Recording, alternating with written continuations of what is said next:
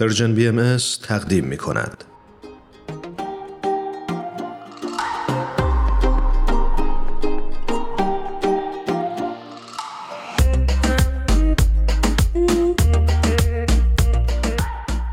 شنونده های عزیزمون ما در خدمت جناب دکتر نظام الدین میساقی هستیم و بسیار خوشوقت هستیم از اینکه بار دیگه به ما فرصت دادن تا در خدمتشون باشیم نظام خان خیلی خوش اومدید به برنامه خودتون. خوشحالیم داریمتون روی خط. سپاسگزارم از هر دوی شما برای دعوت مهربانانتون. نظام جان به برنامه خودت خوش اومدی. سپاسگزارم ایمان عزیز از دعوتت. برای اون دسته از شنونده هامون که شاید کمتر با دکتر میساقی آشنا باشند بگیم که ایشون استادیار بالینی دانشگاه آریزونا هستند و همینطور متخصص بیهوشی. خب ما این روزها همه جا صحبت از شروع ارائه دوز سوم واکسن کرونا است. خوبه که گفتگومون رو با همین موضوع شروع بکنیم. چه اطلاعاتی در خصوص دوز سوم این واکسن در دست داریم؟ این واکسن وقتی که مورد تایید اولیه قرار گرفت واکسن به خصوص فایزر و بعد مدرنا برای دو دوز بود و اون دوزهاشون حدودا یک ماه از هم باید فاصله می گرفتن و نشون داده بودن که ایمنی خوبی در بدن ایجاد میشه.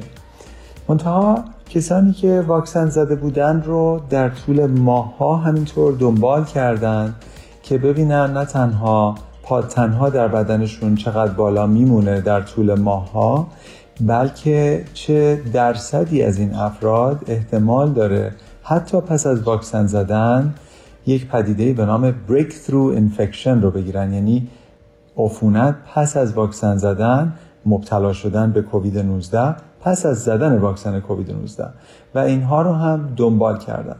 بعد به نظرشون آمده که از حدود شش ماه به بعد ایمنی که ناشی از واکسن هست انقدر یواش یواش پایین میاد که احتمال بیمار شدن مبتلا شدن به کووید 19 یواش یواش به بالا میره. برای همینه که یک توصیه شده که دوز سوم واکسن رو در بعضی از گروه ها بزنن. حالا پس چرا برای همه نزنن؟ برای اینکه همه گیرشناسان فقط نگاه نمی‌کنن به اینکه آیا شما به بیماری کووید 19 مبتلا میشید یا نه. اونها از طریق کلان نگاه می‌کنن که چند درصد کسایی که پس از واکسن بیماری رو می‌گیرن بیماری رو به صورت شدید می‌گیرن بستری میشن و یا احیانا ممکن هست که از بین برن به خاطرش. و اگر شما اون شاخص های اندازه گیری رو در نظر بگیرید که شدید بیماری گرفتن و کار به بیمارستان کشیدن رو در نظر بگیرید انقدر هنوز دردش کم هست که می‌تونید بگید هنوز انقدر برای همه نمی‌تونیم توصیه بکنیم که دوز سوم رو بزنن. و به طور خاص دوز سوم زدن کمی کمک می‌کنه به ما از نظر همگیر شناسی. ولی این که کسایی که اصلا دوز اول و دومش رو نزدن رو ترغیب بکنیم واکسن بزنن حتما خیلی استفاده بهتری از منابع محدودی مثل واکسن ها هست. ممنونم از توضیح که دادی نظام جان. خواستم ببینم که این روزها میشنویم که عوارض مختلفی رو به این واکسن های موجود نسبت میدن. از جمله ایجاد لخته خون در بدن. میشه یه خورده از اون چیزی که جامعه علمی در خصوص عوارض واکسن های موجود عنوان کرده برامون بگی؟ بله اصولا این واکسن ها نسبت به واکسن های بیماری های دیگه به همون اندازه امن هستند و مشکل شدیدی ندارن درسته که التهاب قلب و یا لخته خون در یک گروه خیلی خاصی و خیلی کمی ممکنه که ایجاد بشه. اما از نظر همه گیرشناسی وقتی که شما مشکلات به عوارض خود بیماری رو میسنجید نسبت به عوارض واکسن متوجه میشه که تفاوتش لوگاریتمی فرق می‌کنه. و برای همین هست که اینها انقدر مد نظر ما نیستن. اینها یه مقدار فعالیت های آماری هست که ما باید بهش فکر بکنیم. مثلا شما اگر که از منزلتون خارج میشید که سر کارتون برید یک ریسکی رو متحمل میشید. اون ریسک این هست که ممکنه در این راه یک اتفاق بدی برای شما بیفته تصادف بکنید و یا از بین برید. ولی انقدر این ریسک کمه که شما هر روز که سر کار میرید و برمیگردید اصلا نمیاندیشید به این ریسک. درسته؟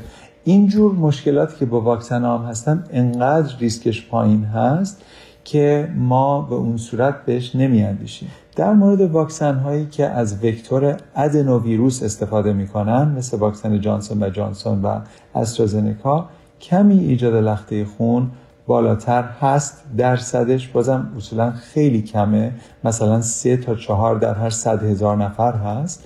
ولی در مورد واکسن هایی که بیشتر در آمریکای شمالی زده شده مثل فایزر و مدرنا این عددها خیلی پایین تر هست. ممکنه که فرض کنید یک پنجم اونهایی باشه که برای استرازنکا و یا جانسون و جانسون دیده میشه برای همین وقتی عددها انقدر کم هست می‌تونیم بگیم که وقتی ریسک و فایده می‌کنید فایده شما به مراتب بالاتر از ریسک های بسیار اندکی هست که متحمل میشید میزان مرگ و میر در بین افراد واکسینه شده در مقایسه با افرادی که مایل به دریافت واکسن نیستن چطوره؟ بله اتفاقا داده های این الان در دستمون هست چون در واقع می‌دونید شما هیچ وقت اینو نمی‌تونستید خودتون بیاید در یک فضایی تست بکنید و آزمایش بکنید. برای اینکه وقتی که جان انسان ها در میانه هیچ نهادی به شما اجازه همچین تحقیقی نمی‌داد. ولی الان اتفاقا یک تحقیق طبیعی داره به وجود میاد در آمریکا. بین کسایی که تصمیم گرفتن به هر دلیلی واکسن برای اونها نیست. و کسانی که واکسن زدن. شما می‌تونید در حد ایالتی این آمار رو در نظر بگیرید. مثلا یک ایالت رو در نظر می‌گیرید. چند درصد از این ایالت واکسن زدن چند درصدشون نزدن و بعد داده های همه بیمارستان هاشون رو می‌گیرید و نگاه می‌کنید ببینید که چند درصد از کسانی که بیمار هستند بر اثر کووید 19 در بیمارستان ها هستند و اونها چند درصدشون واکسینه شدن چند درصدشون نشدن و همینطور چه درصدی از بین میرن و چه درصدی از بین نمیرن. همه این داده ها رو که میریزید توی کامپیوتر رو پروسه می‌کنید و به یک عدد می‌رسید اون عدد هست 29 حالا این عدد 29 چی هست؟ 29 برابر کسانی که واکسن نزدن احتمال بیمارستانی شدن و مرگ و میرشون بالاتر هست از کسانی که واکسن زدن. توجه بفرمایید. نگفتم 29 درصد 29 برابر. یعنی از هر سی نفری که در بیمارستان ها بستری هستن 29 نفرشون واکسینه نشدن. عجب آمار نگران کننده ای واقعا راستش برای خود من اینجا سوال پیش میاد که آیا در این پژوهش ها و آمارهایی که در دست داریم دلیلی برای امتناع این افراد از دریافت واکسن مشخص شده؟ دلایل مختلفی هست ولی بین همه این دلایل یک دلیل از همه دلایل پررنگتر هست و از همه سری تو سراسباست و اون گرایش های سیاسی محافظ کارانه است. یعنی عددهایی که در یک نظرسنجی که توسط کمپانی Pew Research Center انجام شده بود در آمریکا نشون داده بود که 32 درصد کسایی که محافظ کار هستند از نظر گرایش های سیاسیشون در آمریکا اینها گفتن ما یا حتما واکسن نمی‌زنیم یا به احتمال زیاد واکسن نمی‌زنیم. در مقایسه با کسانی که بیشتر حالت لیبرال هستن فقط سه درصد اونها گفتن که ما حتما نمی‌زنیم یا احتمال زیاد نمی‌زنیم. یعنی حدودا ده برابر احتمال اینکه شما واکسن نزنید رو می‌تونیم بر اثر باورهای سیاسی شما پیش بینی بکنیم. من اخیرا یه سری افراد رو می‌بینم میگن که ما سیستم ایمنیمون پایینه و نمی‌تونیم واکسن بزنیم. این درسته؟ ببینید سیستم ایمنی فقط یک سیستم نیست. ما درست هست که همطور میگیم سیستم ایمنی. ما شاید باید بگیم سیستم های ایمنی. ما سیستم هایی داریم که ایمنی سلولی درش هست سیستم complement هست.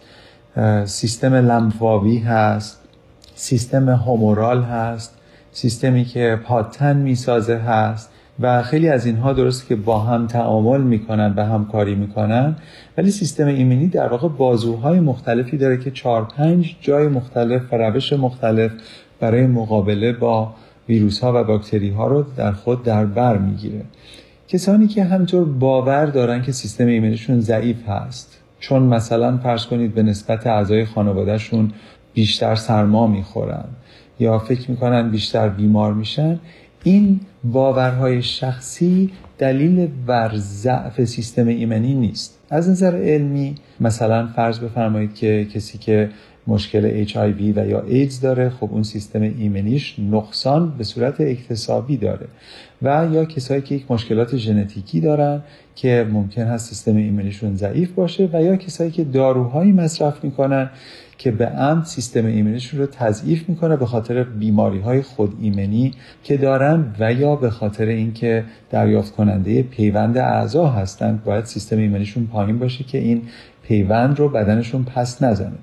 برای همین همینطور که به صورت آمیانه کسی به شما میگه من سیستم ایمنیم پایین هست شما باید ازش بپرسید که آیا این اندازه گیری شده و تشخیص داده شده و آیا این فقط باور شماست.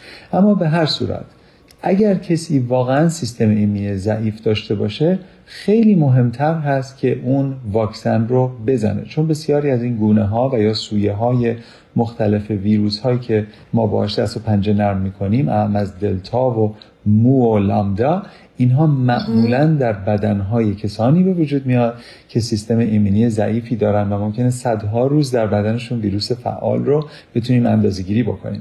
این اشخاص اتفاقا باید بیشترین احتمام رو انجام بدن در واکسینه شدن. ممنونم از توضیحات. نظام جان اشاره کردی به گونه های موجود یا سویه های موجود ویروس کووید 19 خوبه که یه خورده در موردشون برامون توضیح بدید. چند گونه الان شناسایی شده؟ آیا احتمال این وجود داره که ما ترکیبی از این گونه ها رو بگیریم؟ بله این گونه ها اولین گونه که گونه wild type یا گونه ووهان نام داره همون گونه اصلی هست که بر اساس اون واکسن ها ساخته شدن و در اول پاندمی فقط صحبت از اون بود. خیلی ماه گذشت که بعد از اون شروع بکنیم گونه های دیگر رو مثل گونه انگلیسی که گونه الفا نام گرفت و یا گونه برزیلی اینها شروع بشه یواش یواش پیدا بشه و یا گونه آفریقای جنوبی. این گونه ها همه نتیجه یک سری جهش های ژنتیکی در ژنوم ویروس ها هست. یعنی متریال ژنتیکی ویروس می‌تونه مقداری تغییر بکنه وقتی که تکثیر زیاد می‌کنه. چرا در اوایل پاندمی اصلا در این موردهای چیزی نشنیدیم؟ به خاطر اینکه اصولا بار ویروسی در دنیا کم بوده.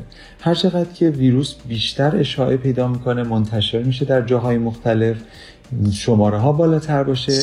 تکثیر ویروس بیشتر میشه. ویروس مجال تولید گونه های جدید رو به دست میاره. خیلی بیشتر از این گونه هایی که ما می‌دونیم از این ویروس حتما تولید شده. منتها بسیاری از اونها ممکنه بیماریزا نبودن و یا انقدر خفیف بودن که از نظر همه شناسی مهم نبودن.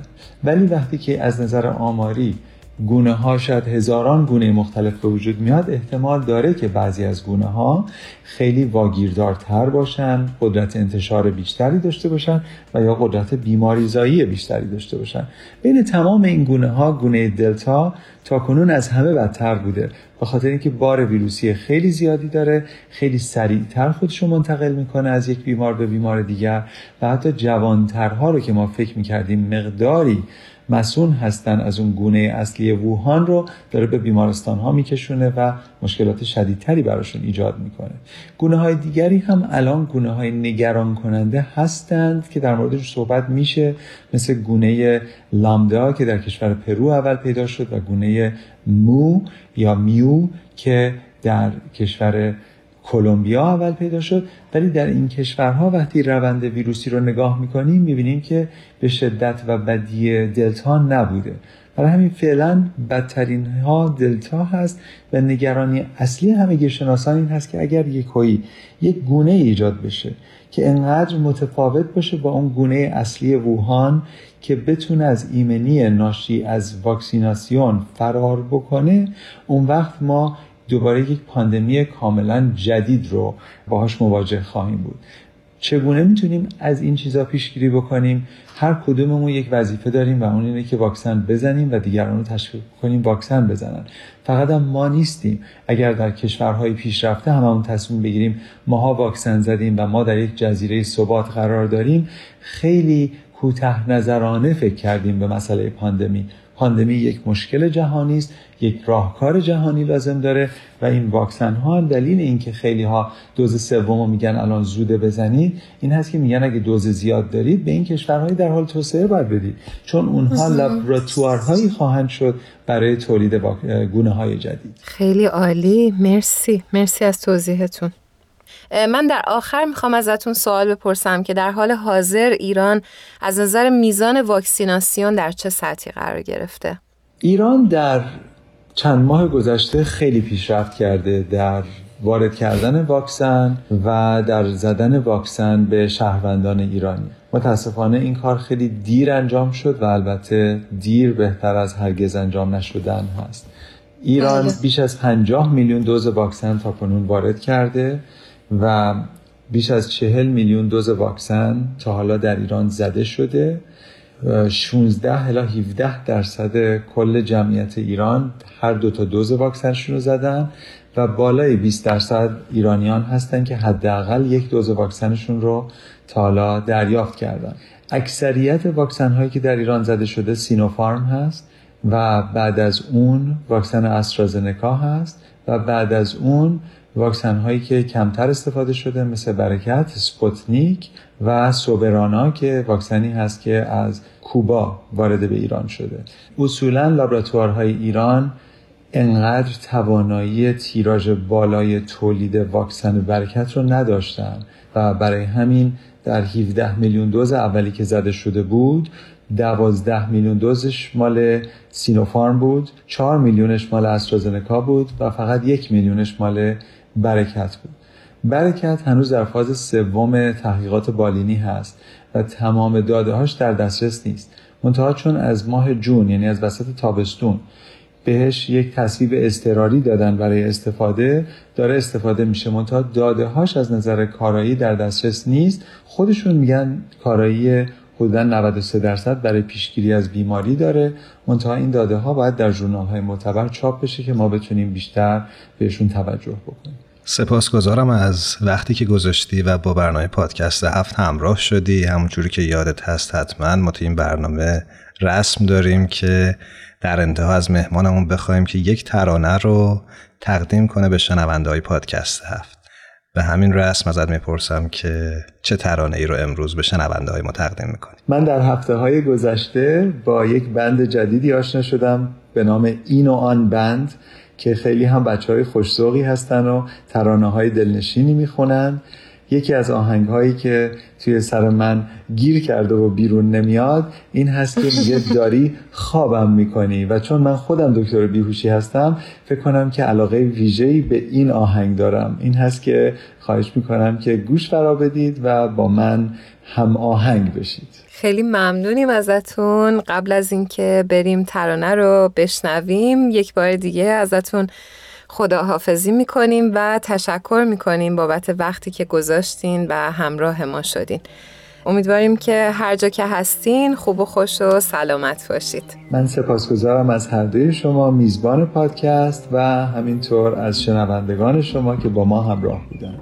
خدا نگهدارت. خدا نگهدار. خدا حافظ داری خوابم می‌کنی مست و خرابم می‌کنی یه جوری گیجم می‌کنی داری کبابم می‌کنی داری خوابم می‌کنی مست و خرابم می‌کنی داری گولم می‌زنی تو داری آبم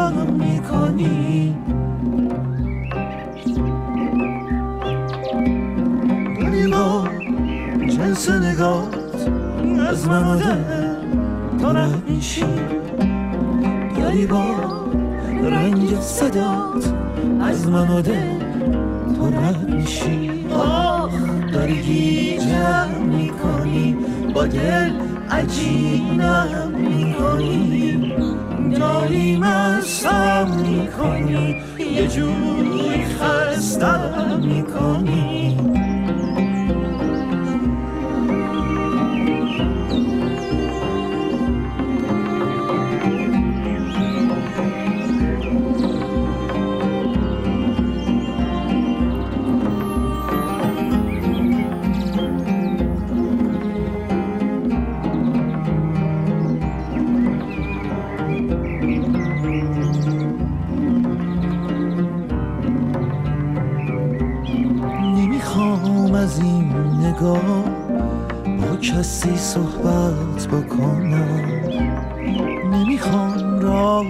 دلم رو با تو هاشا بکنم.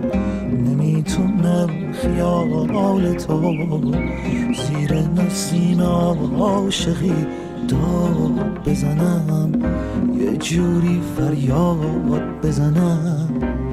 داری خوابم می‌کنی؟ مست و خرابم می‌کنی؟ داری گیجم می‌کنی؟ مست و پریشم می‌کنی بیا همین شبا یه جوریم تو رب بشو یه جوری سایه بشو یا اینکه همسایه بشو داری خوابم می‌کنی با دل سرابم می‌کنی. داری گولم می‌زنی مست و خرابم می‌کنی. داری خوابم می‌کنی.